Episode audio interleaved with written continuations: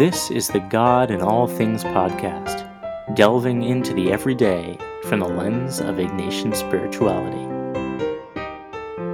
For resources on Ignatian spirituality, prayer, and discernment, visit GodInAllThings.com. You may be tired of how much I talk about the importance of feelings in Ignatian spirituality. We have internal feelings that can indicate God's pull. These can be strongly tied to emotions. Ignatius asks our feelings each day and when we contemplate a gospel passage. But our five senses give us external information that can be helpful in seeing God outside our interior. One of the most popular clicks on our prayer resources page is the link to Centering Prayer. Why? Probably because it's outside the norm of prayer we're used to. For me, Centering Prayer does not involve a mantra or scripture text. It simply is sitting and being in the presence of God and noticing God's presence within me.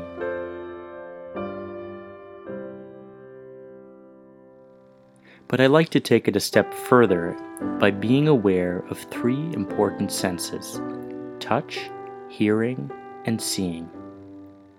In the spectrum of audio and visual stimuli around you, the diversity of God's world comes to the fore. Here's some guidance on sensual centering prayer. First, touch. Find a comfortable place to sit upright, feet on the ground. Take three slow breaths and close your eyes. Notice your feeling of touch. Feel the pressure of the seat against your bottom, the pressure of your feet against the ground, the weight of your shirt on your shoulders. These small things help you hone your focus. Hearing. Keep your eyes closed and now change your focus to your hearing. I like to visualize a spectrum of audio from the left of my hearing range, in front of me, and then ending at the far right of my hearing range, like a rainbow of audio. I begin noticing all the sounds coming from the left side of the spectrum, sounds close by and those distant. I hear them without judging them, and then slowly move my attention more and more to the right, just noticing the richness and depth of all the sounds coming to my ears from that direction. You'll begin to notice that there are a lot more sounds than you realize. There's not just the sound of a passing car, but chatter from people, a baby crying, footsteps, the whoosh of the breeze. Again, no judging or explaining or labeling, but just hearing. Continue your focus all the way to the right side of your hearing spectrum, and then pause. Seeing. Now, open your eyes. Like with the audio spectrum, there is a visual one that goes all the way from the left-hand side of your field of vision to your right. No need to move your head, just see what you see.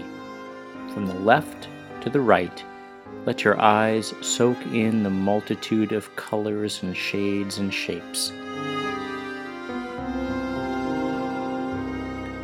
You may notice movement of people or flowers swaying in the breeze. Again, don't try to explain or label or figure out. Just see, from left to right, all that is going on in the visual spectrum.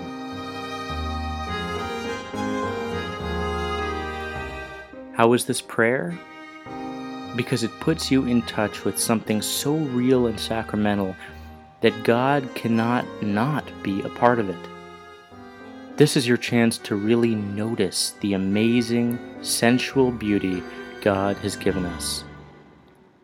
As the psalm says, "Be still and know that I am God."